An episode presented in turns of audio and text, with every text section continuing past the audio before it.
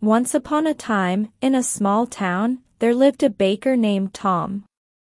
Tom was not like other bakers. He was very silly. Every morning, he woke up early and put on his big, white hat. He loved his job. One sunny day, a little girl came into the bakery. Her name was Lucy. She wanted a cake for her birthday party. Can you make a pink cake, Tom? she asked. But Tom did not hear her correctly. He thought she said a sink cake. The next day, Lucy came back to get her cake. She was very excited.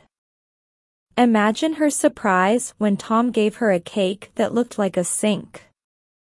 Everyone at the bakery laughed, and Lucy laughed too. She thought it was the funniest cake she ever saw. After that day, more and more people came to Tom's bakery. They loved his silly cakes.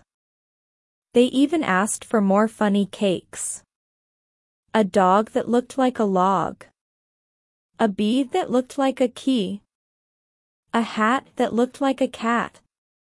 Everyone in the small town was always laughing and having fun. And so, Tom kept being a silly baker, and he loved his job even more. He learned that being different can be a good thing. And all the people in the town agreed, because in their hearts, Tom was the best baker in the world.